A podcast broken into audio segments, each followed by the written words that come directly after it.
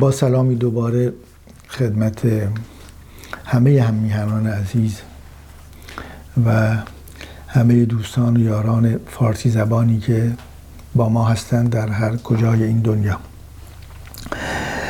چلو دومین برنامه در روان پژوهی رو با هم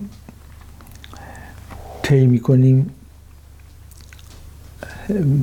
تلاش می‌کنم در فرصت کمی که وجود داره در این برنامه نگاه خودم رو در مورد روان ما و قدرت تا حدودی با شما در میون بگذارم و طبیعتا هر نوع اظهار نظر شما برای من با ارزش هست. چون بعد از در واقع چهل و یک برنامه ای که پخش شده چهل یک برنامه در روان پژوهی و چهل یک برنامه در نگاه روانکاو. اظهار نظرهای بیشتر و بیشتری به سمت من میاد و من از این نظر شادمان هستم. و هر نوع تناقضگویی اشتباه گویی و فخر و ادعای زیاده فهمی در سخنان من بود. تقاضا دارم من رو اصلاح بکنید. برای اینکه به قول قدما انسان جایز الخطاست محل انسان بودن. جای خطا قرار گرفتیم ما. و جز با محبت و هدایت جمع و دیگران یک فرد نمی‌تونه خودش رو تا اونجایی که ممکنه در یک مسیر انسانی قرار بده.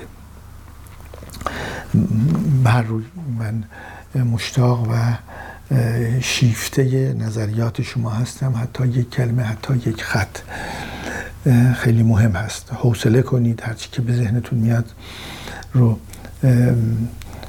بیشتر به شکل اظهار نظر برای اینکه وقتی بگیم پرسش بیشتر باز هم میفتیم در اون تفکری که در مورد خودمون داریم که بالاست زیاد. وقتی زیاد بالا باشه میگیم که سوال بکنید پرسش. در صورتی که واقعیت اینه که آنچه که محبت خواهید کرد و بنویسید بیشتر اظهار نظر هست. و من به این شکل نگاه می‌کنم به اظهار نظرها سعی می‌کنم بیاموزم یا دوباره مطرح بکنم. ولی علت این که من بحث در روان پژوهی امروز رو روان ما و قدرت گذاشتم این بود که دارم مشاهده می‌کنم که مفهوم قدرت حتی در سطح جهانی خودش به شکلی داره تغییر شکل میده. ولی این تغییر شکلی که میشنویم و در بیشتر در گفتارهای سران سیاسی مطرح میشه آیا این تغییر قدرت تا چه حد زیربنای روانی داره؟ چه نگرشی روان ما به قدرت داره؟ و چگونه میشه این قدرت رو بهتر و از نزدیکتر شناخت. اساسا روابط اجتماعی روابط بین فرد به فرد روابط بین فرد و گروه روابط بین گروه و گروه و روابط بین هر بیشتر قوم و فرد هر دولت با ملت. هر رابطه بین دولت ها اینها یک مبانی از یک مبانی قدرت پیروی می‌کنن و این قدرت در کجا تعیین میشه؟ کجا خودش رو نشون میده؟ و چگونه از این قدرت ما اطاعت می‌کنیم؟ فرمان برداری می‌کنیم؟ آیا رابطه ای هست بین در روان ما بین فرمان بردن و قدرت؟ اگر این رابطه رو یک رابطه یک جانبه بگیریم یعنی هر جا که من فرمان می‌برم چون قدرتی هست این در واقع کار کرده روان ما رو دقیقا نتونستیم تجزیه و تحلیل بکنیم. چرا که اگر کودکی از مادرش فرمان برداری می‌کنه گوش میده نه به دلیل قدرت مادر هست همیشه بلکه به دلیل اون حالت اتحاد و یگانگی است که هنوز وجود داره. و این تحت تاثیر همان اتحاد و یگانگی که درست بعد از تولد وجود داره تا وقتی که در مرحله آینه ای به تدریج کودک جدا بشه از مادر مخصوصا با حضور پدر. به دو دلیل کودک از مادر به تدریج جدا میشه. یکی رو بهش میگیم مرحله آینه ای که حالا بحثش بحث تکنیکیش بین یک سال تا دو سال هست که کودک در بغل مادر در آینه کودک می‌بینه حدود یک سالگی به بعد هست که یک شکل رو کامل می‌بینه رنگی می‌بینه. تا قبلش نه کامل می‌بینه کودک نه رنگی. می‌بینه که یک کسی هست که این در بغلش هست. می‌بینه که یک کسی هست اون رو هم در آینه می‌بینه. و می‌بینه که در کنار این فردی که در آینه میبینتش خودش رو هم می‌بینه یکی دیگه هست و اون از اونجا به تدریج متوجه میشه این خودش هست این منم. من شکل می‌گیره. این یک دلیلشه که به ترتیب احساس جدایی می‌کنه. من دیگری هستم من یکی دیگرم و مادر یکی دیگر. این دیگری در بحث روانکاوی هست که دیگری یه بار شاید دقیق تر صحبت کنیم دیگری سه تا دیگری بچه به تدریج کودک با سه تا دیگری آشنا میشه. دیگری اول مادر هست و دیگری دوم در خانواده خواهر برادر و غیره و دیگری سوم اون دیگری است که به سن شناخت می‌رسیم و یک شهروند. همه هم شهروندی ها دیگری هستند با حقوق مساوی. این سه تا دیگری هست. اون کودک در مرحله آینه ای با دیگری اول که همون مادر هست روبرو میشه و آشنا میشه. این یکی از در واقع روابطی هست که کودک داره و به این دلیل صورت اتحاد و ترکیبی است که توحیدی است که کودک اجرا می‌کنه و این میپذیره حرف رو میپذیره راه رو از مادرش. این در واقع قدرت نیست. یا ممکنه بگیم که قدرت عشقه من تلاشم در این هست که این بحث رو مطرح کنم که هیچ آیا همه اطاعت ها حرف گوش دادن ها اجرا کردن های دستورات اجرا کردن های تعالیم. این به این دلیله که در مقابل قدرتی وجود داره یا یکیش قدرت می‌تونه باشه و یه مقدارم علاقه و عشق می‌تونه باشه یه مقدارم شاید سنت می‌تونه باشه. اینها رو یکم از هم جدا بکنیم. به در روان ما طبیعتا مقاومت هم وجود داره و این مقاومت هست که در واقع ما رو به جلو می‌بره. یعنی اگر که ما مقاومتی در مقابلمون نباشه یه جا مانعی وجود نداشته باشه متوقف نشیم نمی‌تونیم واقعیت رو به تدریج یاد بگیریم. یه کودک نمی‌تونه یاد بگیره مرزها کجاست.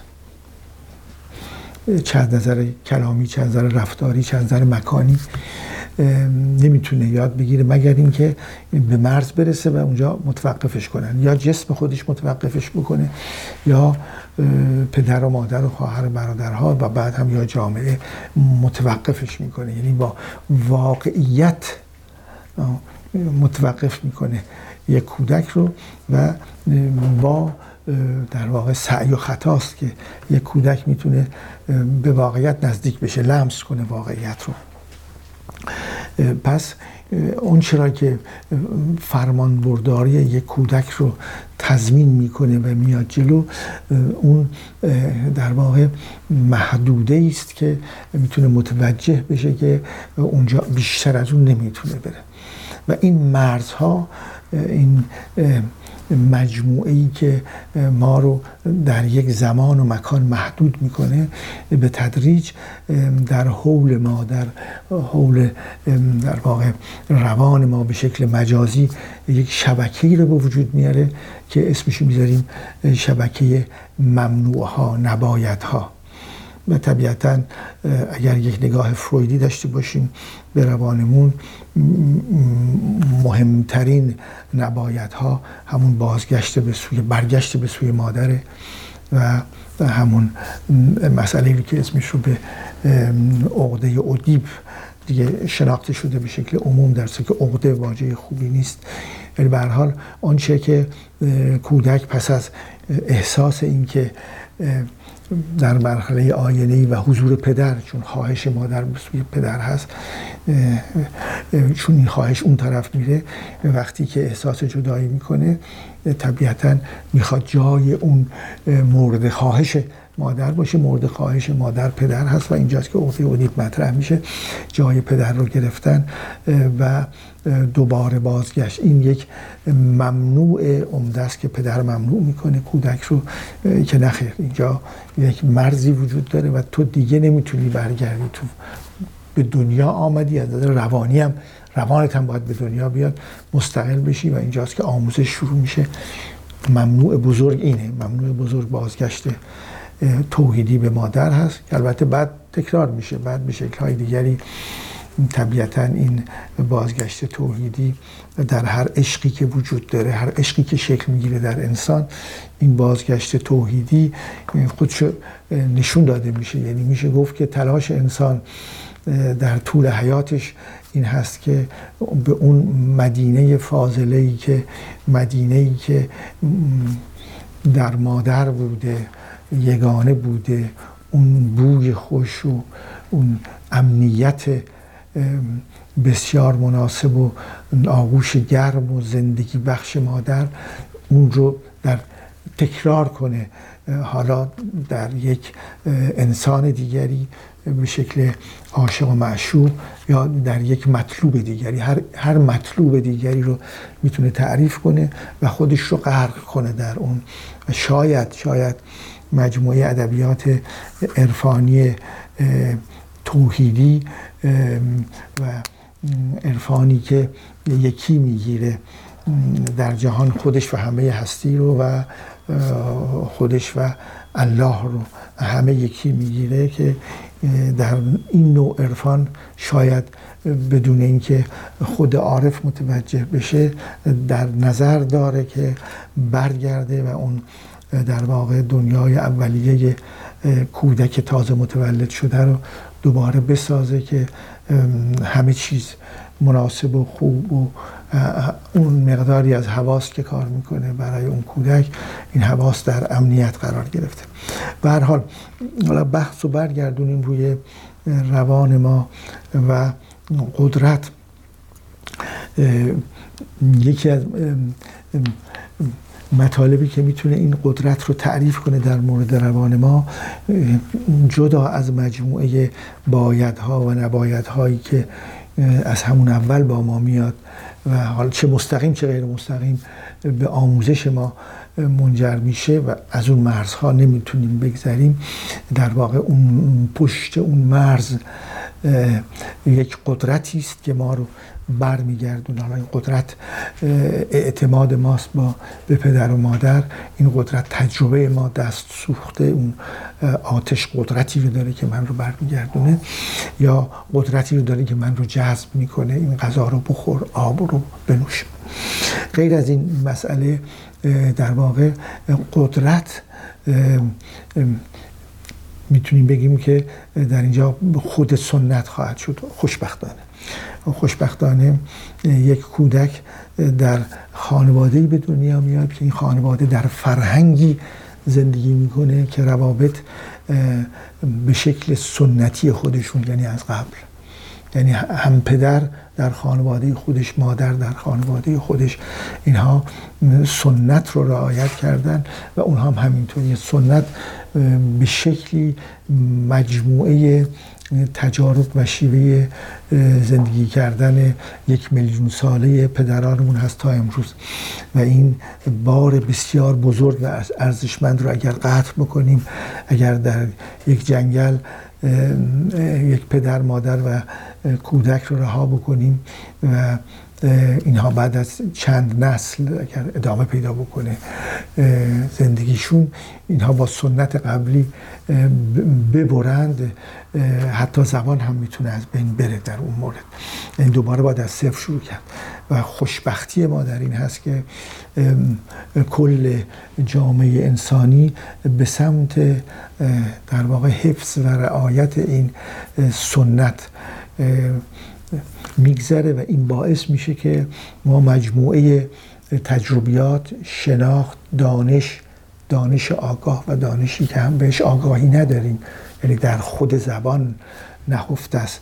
در خود زبان افسانه ها و اسطوره های ما نهفته است. خود زبان با خودش یک مجموعی از دانش و خودش اصلا. دانش شناخت اون ساختارش ساختار خود زبان شناخت رو با خودش میاره. واژه ها و روابطشون با هم درشون شناخت هست. مثال خیلی راحت مثلا واژه دل هست در زبان فارسی که 166 واژه دیگر ترکیبی دل مثل دلبر دلیر بزدل غیره که اینها در خودشون در مجموع یک آگاهی میارن یک دانش میارن و این در زبان هست. زبان سنت رو هم در زبان میاریم. بکن و نکن رو هم در زبان میاریم. به هر حال آنطور که مشخص میشه و به تدریج رشد می‌کنه یک کودک در محیطی از سنت بزرگ میشه. برای اینکه خب مشکله که بخواد یک مادر یا یک پدر از هیچ دوباره تمام نوع خوراک هایی رو که در یه سنت با توجه به ریشه تاریخی زندگی اون مردم در اون محیط که خشکه یا تره یا جنگل یا بندر یا کوهستانی است با توجه به تطابق و ترکیبی که یک مردم در یک مکان و زمان با طبیعت خودشون تطبیق دادن جسم و روانشون با اون فرهنگشون با اون محیط تطبیق پیدا کرده طبیعتا به یک سنتی مسلح هستند که این سنت بهشون اجازه زندگی میده. وقتی که جوانها اسب ها رو رام می‌کنن مثلا در مغولستان امروز یا حتی میشه گفت در بسیاری از کشورهای آمریکای لاتین اینها رام کردن یک اسب. حدود دوازده هزار سال پیش اتفاق افتاده. در واقع ایرانیان هم مسبب رام کردن اسب بودن بر اسب نشستن. این, این نشستن بر اسب میشه گفت که بعد از رام کردن گرگ ها که به شکل سگ در آمدن اسب هست. این رام کردن اسب یه روش داره این روش یه سنته که میاد. ما دوباره یک جوان 20 ساله نمیاد اختراع بکنه رام کردن اسب رو دیده از کودکی و بدونی که بداند می‌داند. ممکنه حتی اگه ازش بپرسیم نتونه تعریف کنه ولی می‌داند. پس این مجموعه باید ها نباید ها زندگی رابطه ما با بدن خودمون با طبیعت با دیگری آنچه که هست رو می‌تونیم بگیم سنت ها با خودشون همراه می‌کنن میارن به ما یاد میدن و این در واقع میشه زندگی اولیه ما. که بعد از اون یه سری آموزش هایی است که این آموزش ها بر اساس زمان و مکان و نوع حتی شکلگیری جوامع مختلف فرق می‌کنه. و مشکل در اینجاست. مشکل در اینجاست که اگر ما سنت رو کنار بگذاریم مجموعه شناخت انسانی قبل از خودمون رو نفی کردیم که این عملی نیست. اگر که سنت رو بچسبیم و بگیم که جز سنت نیست و خودمون رو موظف بکنیم که این قدرت سنت بر روان ما حاکم باشه و چشم بسته یک انسان سنتی بشیم. یه چشم بسته است. من سنت چی میگه؟ سنت میگه مثلا یک جلسه است که مهر در واقع تعیین مهر می‌کنیم. مهر دوشیزه رو که قرار ازدواج کنه خانواده ها با هم صحبت می‌کنن قیمت گذاری می‌کنیم در روی مهر. این, این رو خب سنتی است. و می‌بینیم که حاکمه بر روابط اجتماعی. بعدم نگاه می‌کنیم می‌بینیم که یک دلیل داره.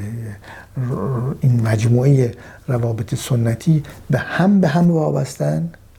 هم دلیل دارن برای اینکه در یک شبکه روابط سنتی قرار گرفتیم. این بایدها و نبایدها و این مراسم یک شبکه در هم قفل شدن. یکی رو قطع کنید بقیهش قطع میشه. امکان ادامش نیست. مثلا مراسم از بد و خواستگاری و پذیرش خانواده دختر که خواستگار بیاد تا انتها که بزرگ کردن فرزندان هست. یک مجموعه مراسم سنتی داره که یک قدرته یعنی گوش میدیم حرفشو. چرایی هم درست مثل ارتش چرا ندارد. چرایی هم در کار نیست. این یک قدرت. سنت یک قدرت میشه. اونجایی در واقع برای انسان می‌تونه این سنت خطرناک بشه که هیچ تغییری رو نپذیره. و حتی سخن گفتن در مورد تغییر به تابو منجر بشه. یعنی راجبش نباید صحبت کرد. نه تنها سنت تمامی فضای زندگی فرد و فضای زندگی اجتماعیشو می‌گیره و تبدیل میشه به یک قدرت بلکه تبدیل میشه به یک نوع روابط نظامی که چرا ندارد. و هیچ کس بعد اصلا پرسشی هم نمی‌کنه که این آیا چرا برای اینکه چرا ندارد. و تمام بعد توضیحاتی هم که داده میشه در مورد اگر چرایی رو بپرسیم اینها چرایی هایی هستند که خیلی زود به بنبست می‌رسه. برای اینکه مادر من این کارو می‌کرد برای اینکه پدر من این کارو می‌کرد تو هم بکن منم انجام میدم و برای اینکه بقیه هم همینطورن نگاه کن همسایه هم همین کارو می‌کنن. این میشه قدرت در واقع سنت. ولی اگر در این بمانیم بدون اینکه توجه بکنیم هم هر فرد انسانی دیگر فرد نسل های قبل نیست و هم مجموعه این هفت میلیارد با حرکتشون شناختشون روابط اجتماعیشون مرتب دنیا رو تغییر میدن و هم در واقع این تغییر به دیگران منتقل میشه. در هیچ کجای دنیا نمی‌تونیم گروهی رو ببینیم ادهی رو ببینیم که مثل هزار سال یا دو هزار سال پیش زندگی می‌کنن. اگر سنت رو صد درصد رعایت کرده بودیم این باید صورت می‌گرفت. و به همین دلیله که این قدرت سنت رو معمولا میگیم در تاریخ دو قدرت دیگر تعدیل می‌کنن. یکی مهاجرت ها هستن و یکی جنگ ها دو واقعیت. حالا میشه جنگ هم تعمیمش داد. مثلا جنگ جنگی که بر ضد یک بیماری داریم. وقتی حمله می‌کنه نصف یک آبله نصف مردم اروپا رو از بین می‌بره جنگی صورت می‌گیره و این باعث میشه که مقداری از سنت ها تغییر کنه.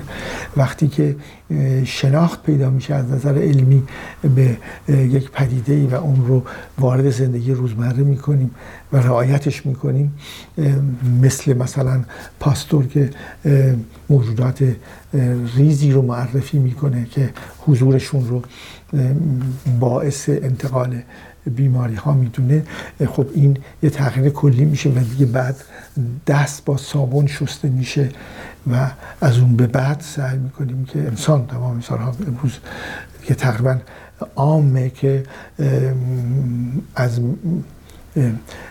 خودشون رو در مقابل میکروب یا هر موجود سلولی در واقع حفاظت بکنن.